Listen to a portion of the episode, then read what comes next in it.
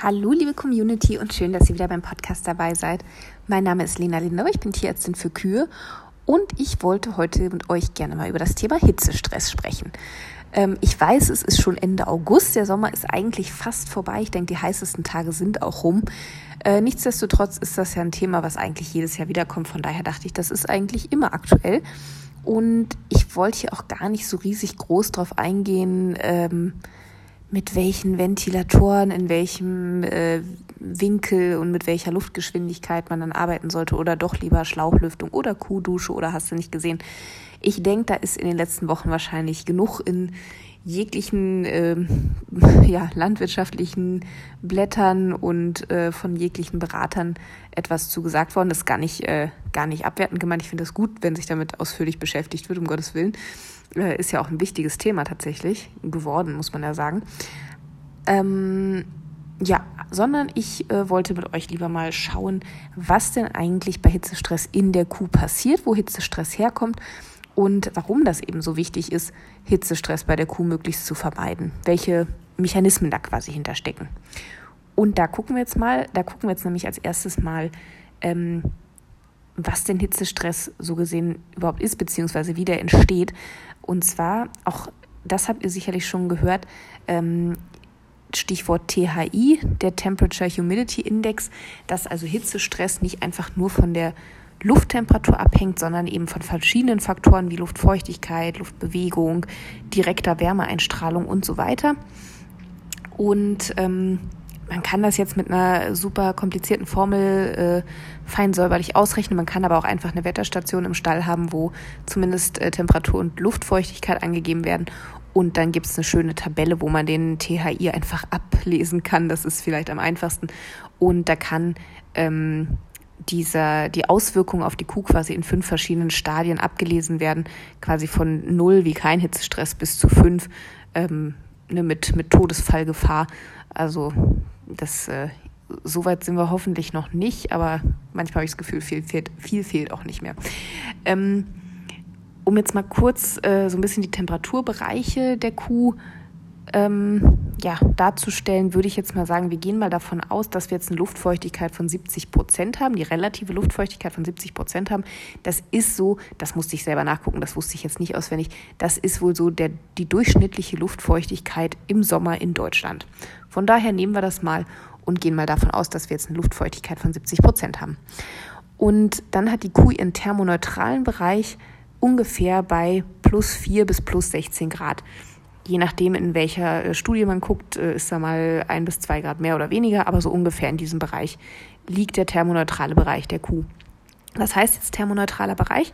Das bedeutet, dass die Kuh eben in der Lage ist, ihre Körperinnentemperatur allein über, ähm, über, die durch, über die Regulierung der Durchblutung und das Verändern der Körperoberfläche aufrechtzuerhalten. Durchblutung ne, ist, äh, ist klar, oder was heißt es klar? Also, dass eben bestimmte Stellen des Körpers, vor allem äh, Extremitäten, ne, die Ohren, der Schwanz, die, äh, die Beine, die Arme wollte ich schon sagen, äh, die Beine mehr oder weniger stark durchblutet werden, weil das halt äh, gerade die Extremitäten eben Regionen sind, wo ähm, viel Wärme abgegeben werden kann, beziehungsweise viel Kühlendes aufgenommen werden kann. Also viel Kühlendes aufgenommen werden kann. Nee, das ist falsch.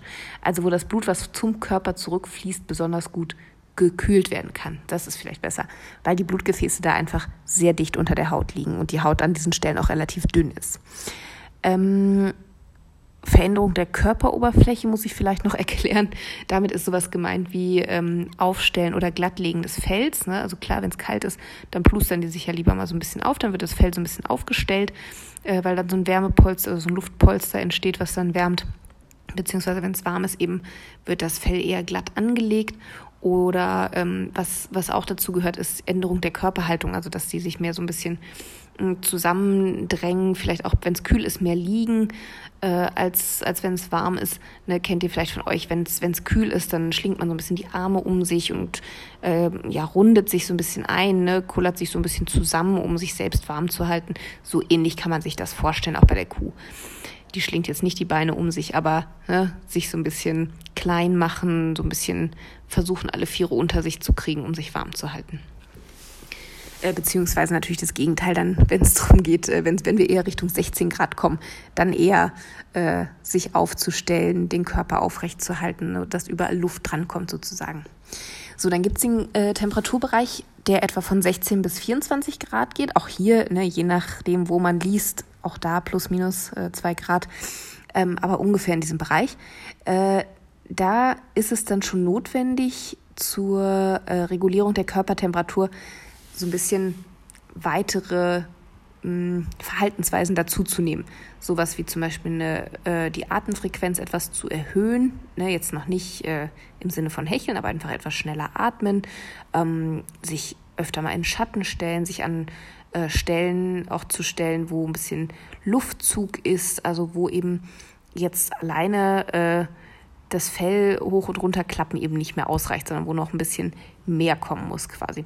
Das kann man schon als so einen beginnenden Hitzestress eigentlich auslegen, würde ich jetzt mal sagen. So würde ich das ähm, verstehen, ne? Äh, weil es ist ja auch so, mittlerweile ist ja die Empfehlung auch ab äh, 18 Grad plus im Stall die Ventilatoren laufen zu lassen. Das hat schon seine Begründung. Also das sind schon Verhaltensweisen, wo ich sage, das ist schon so ein minimaler Hitzestress zumindest. Ähm, und ab der Temperatur von 24 Grad, da beginnt dann allerdings wirklich der Hitzestress für die Kuh, also wirklich ernsthafter Hitzestress, wo eben eine übermäßige Körperwärme nicht mehr durch diese Mechanismen, die ich eben genannt habe, ähm, äh, ausreichend an die Umgebung abgegeben werden kann, sodass den Kühen einfach schlicht und ergreifend ständig zu warm ist. Und ähm, dadurch werden eben diese Verhaltensweisen nochmal geändert. Also da gibt es dann Sachen auf einmal wie Maulatmung, wie Hecheln. Also ich habe neulich auch eine Kuh in der Liegebox, als, also vor zwei Wochen oder so, als es so richtig warm war, äh, stand auch mir gegenüber mal so eine Kuh in der Liegebox und war, naja, nicht direkt am Hecheln, aber hatte schon das Maul offen, die Zunge so ein bisschen rausgestreckt. Da sah man schon, der ist definitiv zu warm. Ähm, genau, also ne, Maulatmung, Hecheln, die Kühe stehen mehr oder stehen häufiger, äh, ein vermehrtes Speicheln äh, zeigt sich und so weiter. Also da ähm, wird's dann schon wirklich stressig für die Kuh.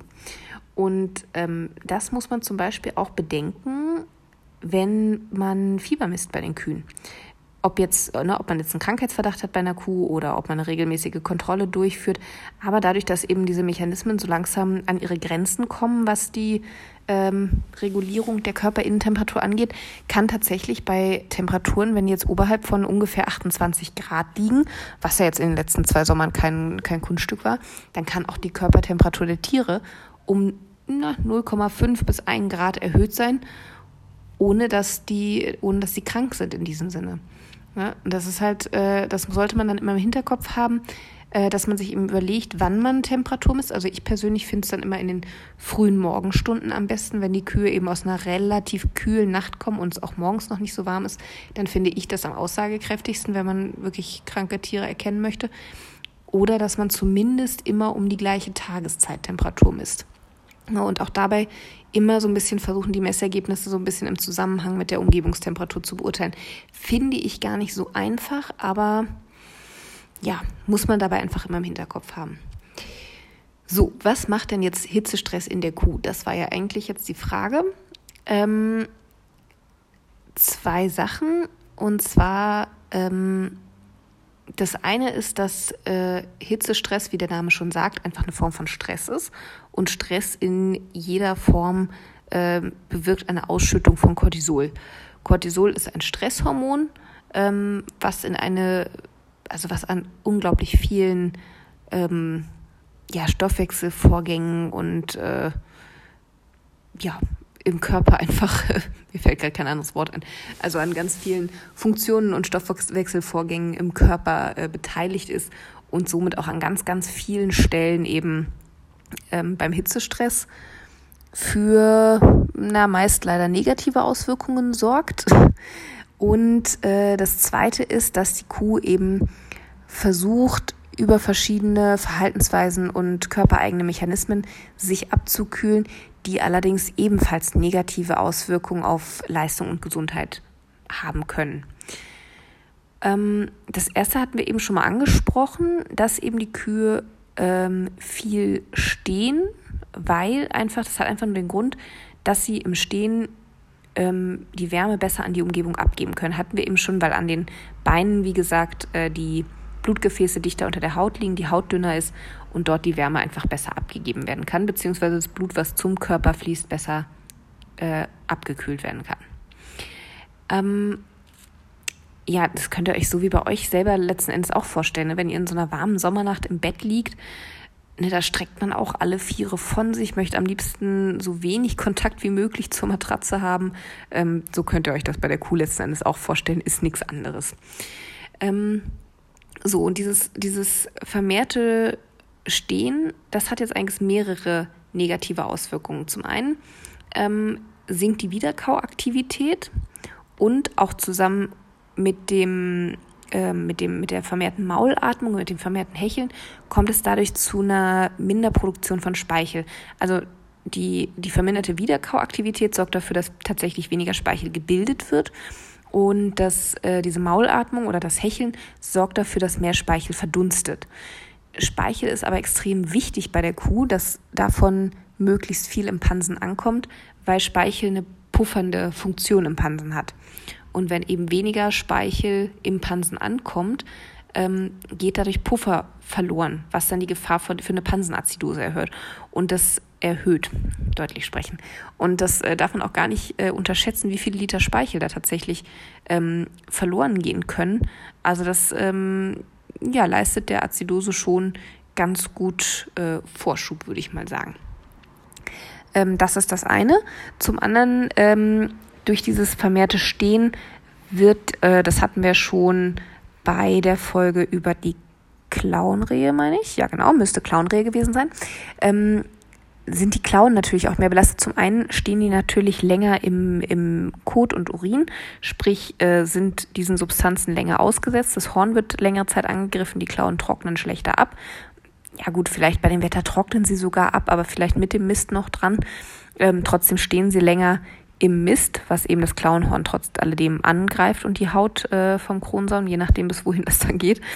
Ähm, und durch diese, äh, durch diese dauerhafte oder vermehrte Belastung kommt es eben auch zu einer Minderdurchblutung der Lederhaut, ähm, was eben für ähm, ja, was, was begünstigend, sagen wir mal so, für Klauenrehe beziehungsweise Folgeerkrankungen wie Sohlengeschwüre, weiße Linie-Defekte und so weiter ähm, dann auch wirkt. Und beides zusammen, die, ähm, die äh, Pansenazidose und dieses vermehrte Stehen, ähm, ja, zum einen, also nee, andersrum, jetzt muss ich mich ein bisschen sortieren. Ah, das hängt immer alles so verstrickt miteinander zusammen, dass ich mich da irgendwie immer gern verzettel, wenn ich versuche, das irgendwie verständlich zu erklären. Ich probiere es jetzt nochmal. Also kommen wir nochmal kurz zur Pansenazidose. Durch die Pansenazidose kommt es natürlich dazu, dass im Pansen vermehrt Pansenmikroben absterben. Und äh, durch dieses Absterben dieser Mikroorganismen ähm, werden halt eben auch Toxine freigesetzt.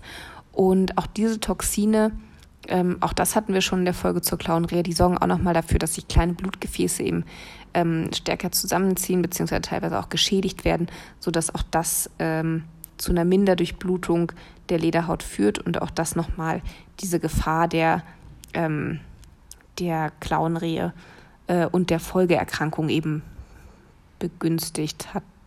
Passt jetzt begünstigt zum Anfang des Satzes? Ich hoffe, aber ich glaube, ich glaube, aber ihr wisst, was ich meine. Ähm, genau. Dann ähm, bleiben wir noch mal kurz bei den Klauen. Ich hatte ja gerade schon gesagt, verlängerte Stehzeiten, das Abtrocknen klappt nicht so gut, die Durchblutung der Klaue ist nicht so optimal. Äh, das Horn und die, die Haut im Ballenbereich, im Kronsaumbereich wird schneller angegriffen durch dieses längere Stehen in Kot und Urin. Und dann erinnert euch mal an die letzte Folge. Das erinnert natürlich direkt an Mortellaro, zumal wir von vorhin am Anfang noch gesagt hatten, die Cortisolspiegel im Blut sind auch erhöht. Und wie gesagt, Cortisol sorgt dafür, dass äh, das Immunsystem gehemmt wird. Das Immunsystem kann nicht voll arbeiten, wie es ohne Cortisol tun würde oder mit einem normalen Cortisolspiegel. Ähm, und auch das sorgt natürlich dafür, dass Mortellaro, das hatten wir in der Folge schon gesagt, äh, wo es darum geht, dass das auch immer ähm, vom Status des Immunsystems sehr stark abhängig ist. Und in dem Fall ist das Immunsystem jetzt eben durch diese erhöhten Cortisolspiegel gestre äh, gestresst. ja, das kann man auch so sagen, würde ich sagen. Ähm, ist es äh, durch diese erhöhten Cortisolspiegel eben gehemmt, sodass eben auch da das äh, unheimlich begünstigend für, für Mortellaro ist. Und diese ganzen Clown-Sachen, das mh, mm, tritt meist so ein bisschen versetzt auf. Also na, Mortellaro teilweise schon, schon relativ dicht an diesen Hitzeperioden, so nach zwei bis vier Wochen, äh, wenn diese, diese ganz krassen Hitzetage vorbei sind. Und ähm, ja, diese Folgen der Clownrehe, ne, also diese Geschwüre, diese weiße Liniendefekte und so weiter, das kommt meist so nach vier bis sechs Wochen nach so einer Hitzeperiode. Also könnte jetzt so langsam losgehen, würde ich fast sagen. genau. Ähm, so, jetzt muss ich noch mal kurz überlegen, wie ich jetzt sinnvoll weitermache, dass ich mich hier nicht gleich wieder total verzettel. Ähm, wo waren wir denn jetzt? Äh, so, Clown, Azidose und so weiter, das hatten wir alles so ein bisschen. Ähm, genau, die Gefahr der Azidose, die wird natürlich noch dadurch erhöht, dass, äh, also zum einen durch diese Speichelgeschichte, das hatten wir ja gerade, mm, aber ihr habt sicherlich auch schon bei euren Kühen beobachtet, dass die Futteraufnahme an diesen warmen Tagen mm, stark zurückgeht, beziehungsweise mm, viel auch verlagert wird.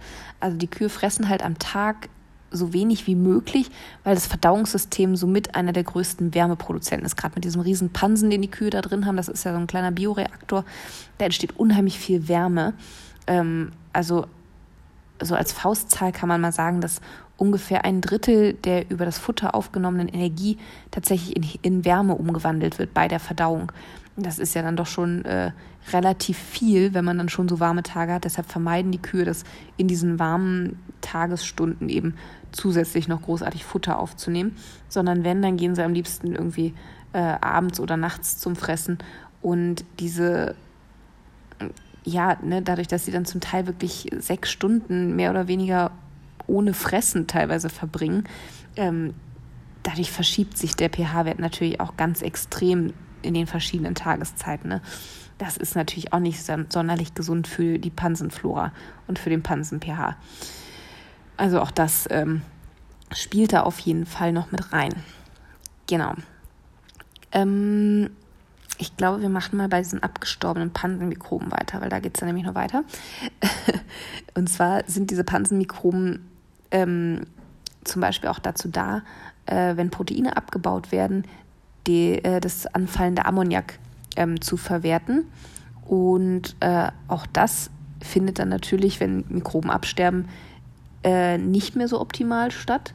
Dadurch steigen unter Umständen die Harnstoffgehalte in Milch und Blut. Das kann man dann in der, in der Milchkontrolle sehen. Ähm, und es steht aber auch insgesamt weniger Protein zur Verfügung. Ähm, und da ist dann wieder der Zusammenhang zur erhöhten Krankheitsanfälligkeit oder zu erhöhten Zellzahlen während Hitzeperioden, weil Proteine natürlich auch ähm, die Grundlage bilden, um Immunglobuline aufzubauen, also Abwehrstoffe. Ja, das sind ja letzten Endes auch einfach nur Eiweiße, wenn man so will, bloß in einer bestimmten Form mit einer bestimmten Funktion. Und äh, wenn weniger Proteine dafür zur Verfügung stehen, ich meine, Proteine werden ja noch für ganz viele andere Sachen im Körper benötigt. Ne, das, äh, die müssen dann ja irgendwie so ein bisschen, ich sag mal, in Anführungszeichen auf alles aufgeteilt werden. Aber dann kriegt natürlich nicht jede Baustelle so viel, wie sie eigentlich bräuchte. Und so kommt es dann eben auch dazu, dass unter Umständen weniger Immunglobuline gebildet werden können und dadurch eben eine erhöhte Krankheitsanfälligkeit vorhanden ist. Das heißt ja, und ähm, dazu kommt dann auch hier noch der erhöhte Cortisolspiegel im Blut, ne, der das Immunsystem sowieso schon hemmt. Und das beides zusammen kann man sich dann vorstellen. Ähm, ne, viele, oder ich habe das immer wieder, dass, äh, dass ich zu einer kranken Kuh gerufen werde, irgendwie, und die hat auf einmal keine Milch mehr, wo man sonst so denkt, naja, gut, pff, Ketose, Labmagen, irgendwie sowas, ne? Und dann stehen die mitten im Hochsommer mit einer Lungenentzündung. Da hatte ich jetzt in den letzten Wochen wieder ganz, ganz viel. Das heißt ganz viel, aber immer wieder, ne? Da habe ich ganz häufig im Hochsommer bei diesen heißen Temperaturen Kühe mit Lungenentzündung. Ähm, weil das Immunsystem da einfach in dem Moment nicht mehr gegen ankommt. Dann kriegen die mal vielleicht, ne, äh, wollen sich mal ein bisschen abkühlen, stellen sich irgendwo in eine Zugluft, wie auch immer ähm, oder ne, schwitzen über den Tag stark und nachts wird es dann eventuell jetzt ja schon ein bisschen kühler und dann passiert das ganz schnell, weil das Immunsystem da eben noch nicht wieder so auf der Höhe ist. Ähm, Mortellaro hatten wir schon gesagt, aber auch sowas wie, ne, die müssen ja nicht immer direkt richtig krank werden, aber auch sowas wie erhöhte Zellzahlen, die ja auch immer ein Anzeichen dafür sind, dass man im Immunsystem irgendwo oder was ein Anzeichen dafür sein kann, dass das Immunsystem irgendwo angegriffen ist.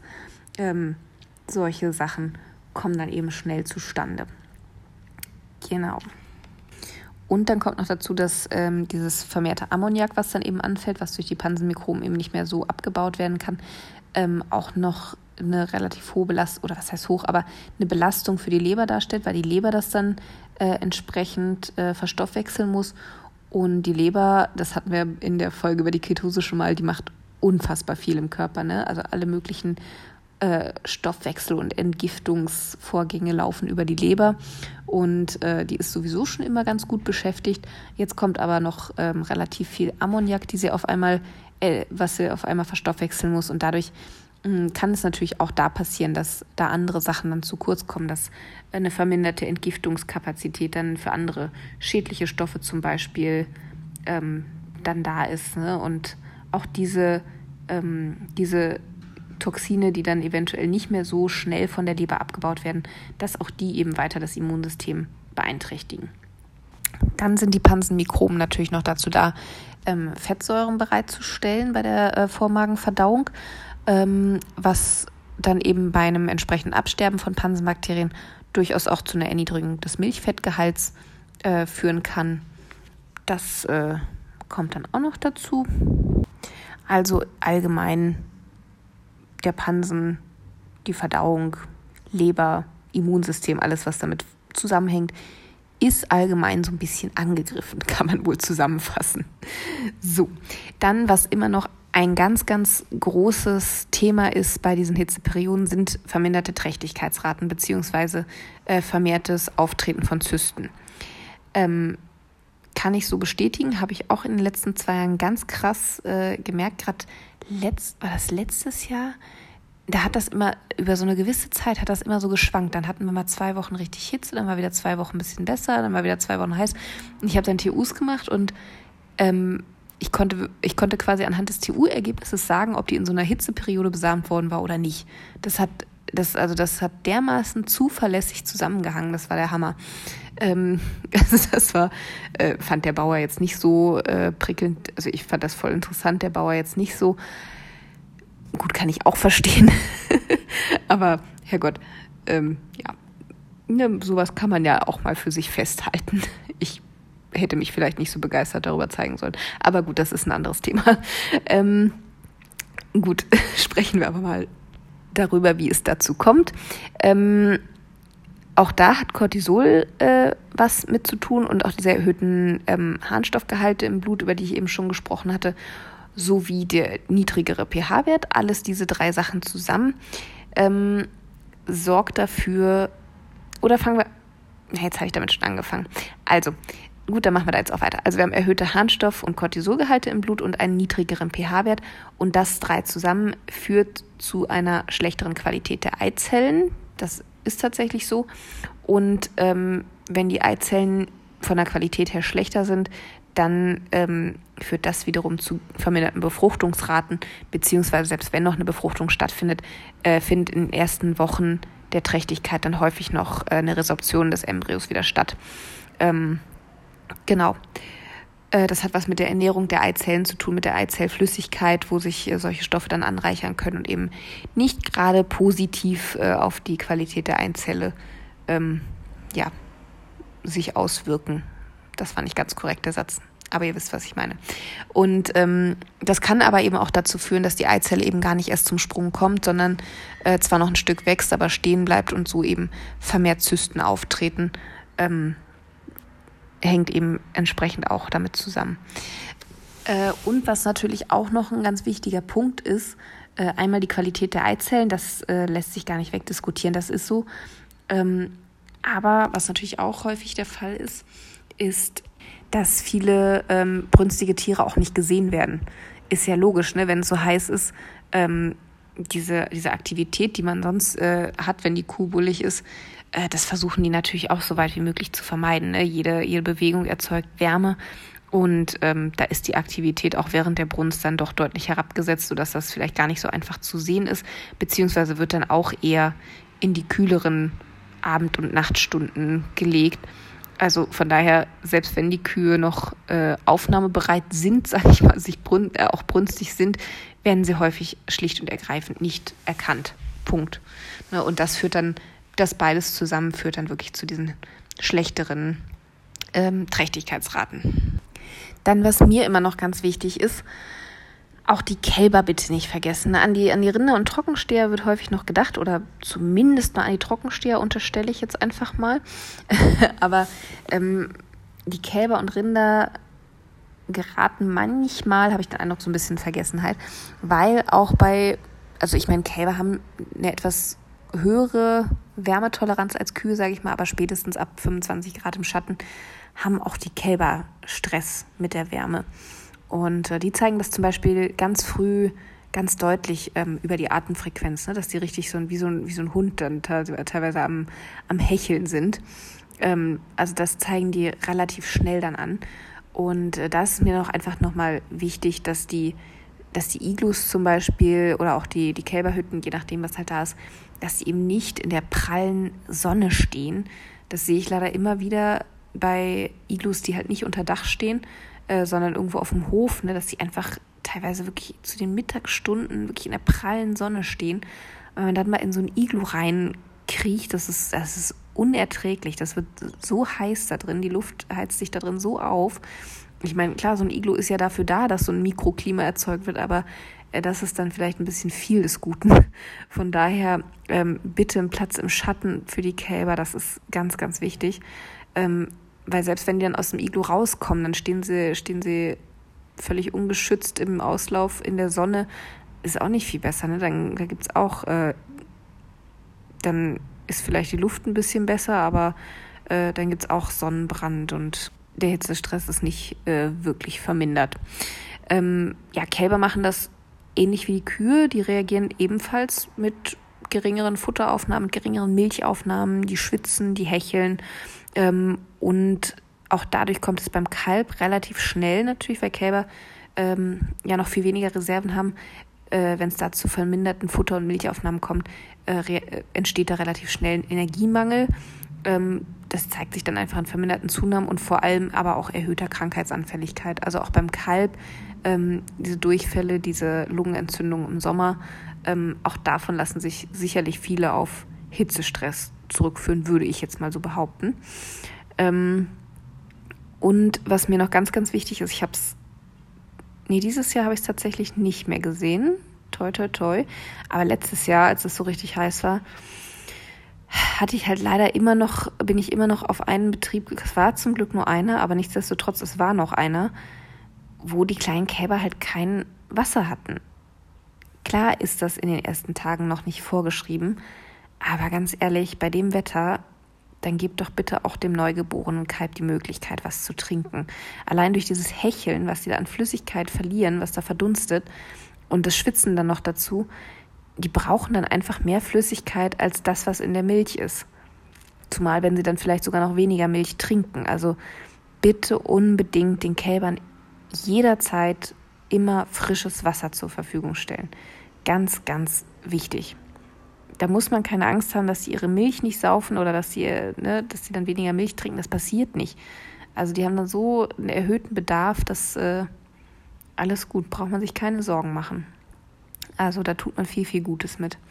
Ähm, wenn man es irgendwie kann, sollte man auch versuchen, dass auch die, die Milchtränke dann möglichst nicht zur heißesten Mittagszeit stattfindet, sondern möglichst auch dann äh, morgens und abends, wenn es vielleicht noch ein bisschen kühler ist. Ähm, ja, mittlerweile gibt es ja auch Iglus mit, mit äh, entsprechenden Lüftungsöffnungen, die dann auch geöffnet sein sollten. Ähm, dass äh, die Iglus mit ein bisschen Abstand zueinander stehen, dass dazwischen eben auch Luft fließen kann, sage ich mal. Ähm, Wenn es ganz arg kommt, gibt es auch die Möglichkeit, dass man so ein Iglu zum Beispiel hinten so ein bisschen hochstellen kann mit einem, mit einem Pflasterstein oder sowas, um die Luftzirkulation noch ein bisschen anzuregen. Da muss man aber auch ein bisschen vorsichtig sein, dass da nicht auch schnell Zugluft entsteht. Also das immer so ein bisschen mit Vorsicht genießen äh, kann sehr hilfreich sein, aber spätestens abends, wenn es dann wieder ein bisschen abkühlt, äh, hat man dann auch häufig das Problem, dass dann äh, auch schnell Zugluft entsteht. Genau. Ja, das äh, noch kurz zu den Kälbern. Und äh, ich denke, dann können wir direkt beim Wasser bleiben, wo wir da gerade schon waren. Das gilt natürlich nicht nur für die Kälber, sondern natürlich auch für die Kühe, dass die jederzeit Zugang zu ausreichend frischem, sauberem Trinkwasser haben, haben müssen. Ähm, weil durch dieses Schwitzen und Hecheln geht einfach auch bei den Kühen unheimlich viel Flüssigkeit verloren. Also man kann ungefähr rechnen, dass pro Grad Temperaturanstieg der Wasserbedarf um circa 1,2 Kilogramm steigt. Also von daher äh, ist es auch wichtig, da wirklich regelmäßig seine Tränken zu kontrollieren, dass die äh, Funktionsfähigkeit, äh, dass die funktionsfähig sind, so dass eine ausreichende Durchflussrate da ist, je nachdem, was man für eine Tränke hat, gibt es ja unterschiedliche Richtzahlen, dass die Tränken sauber sind. Ähm, Funktion hatte ich schon gesagt, ne? Ja.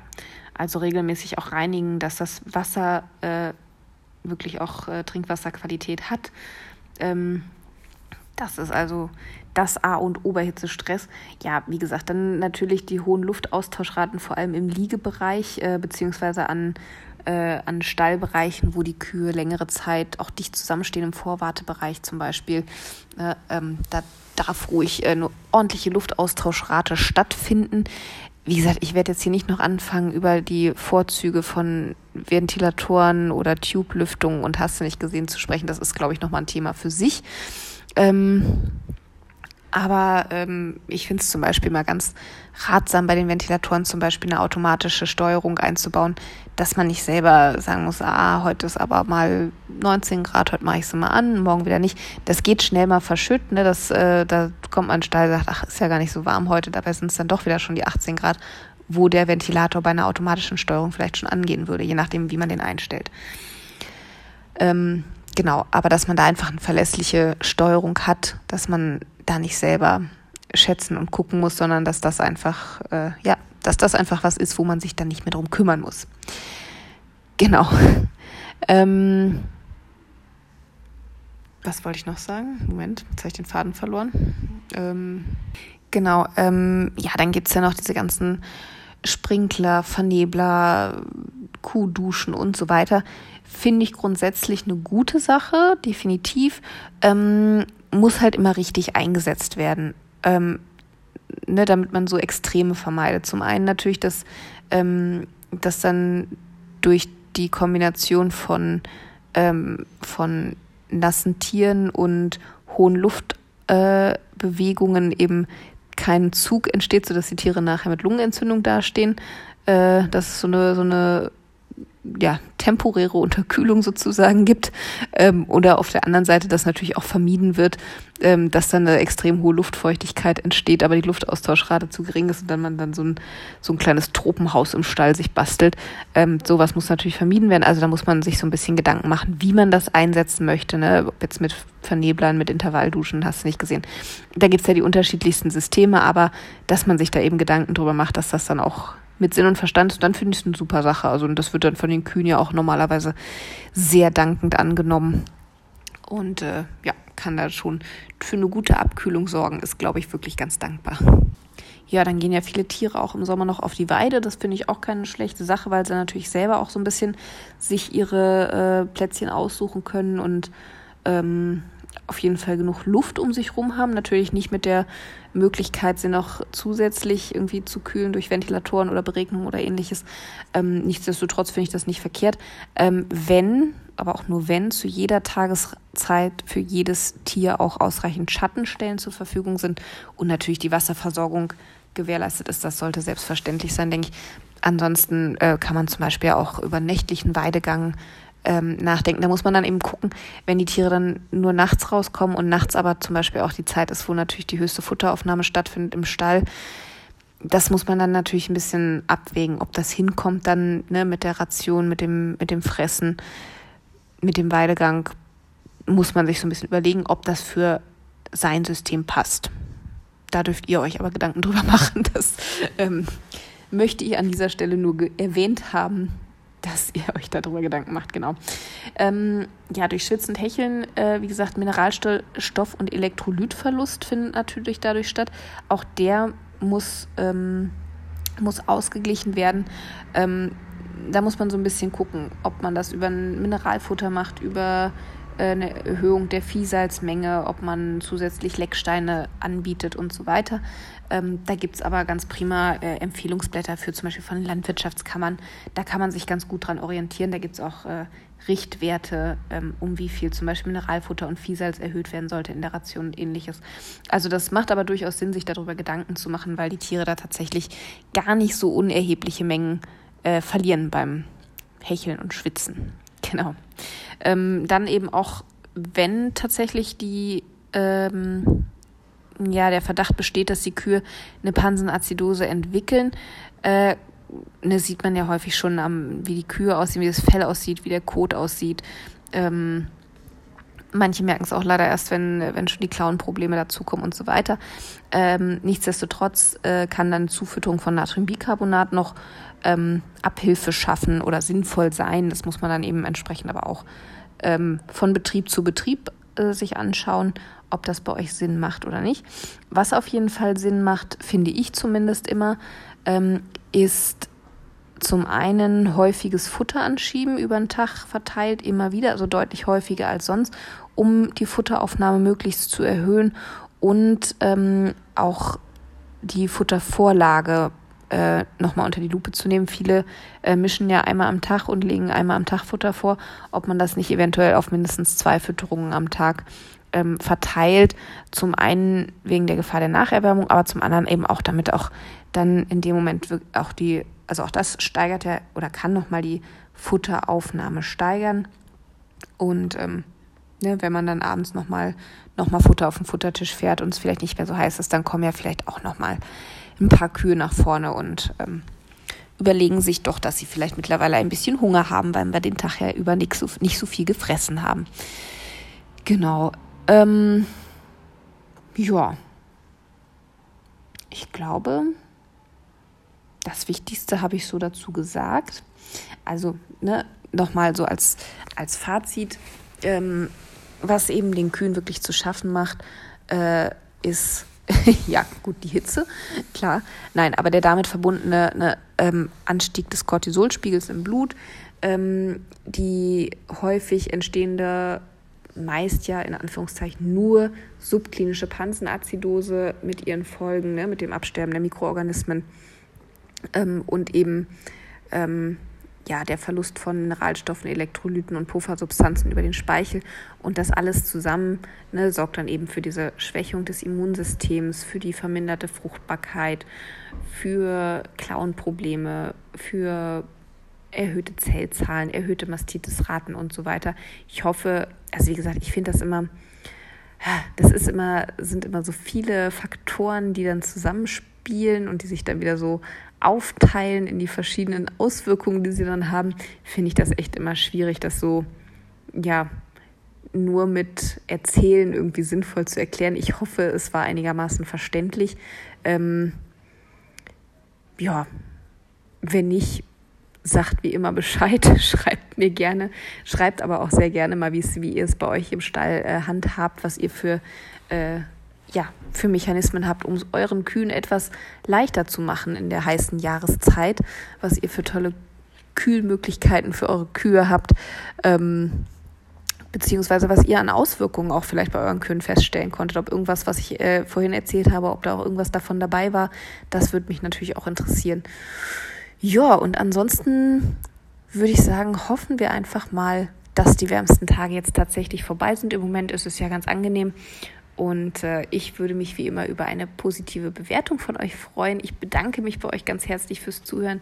Ähm, wünsche euch noch eine wunderschöne Woche mit wenig Hitzestress.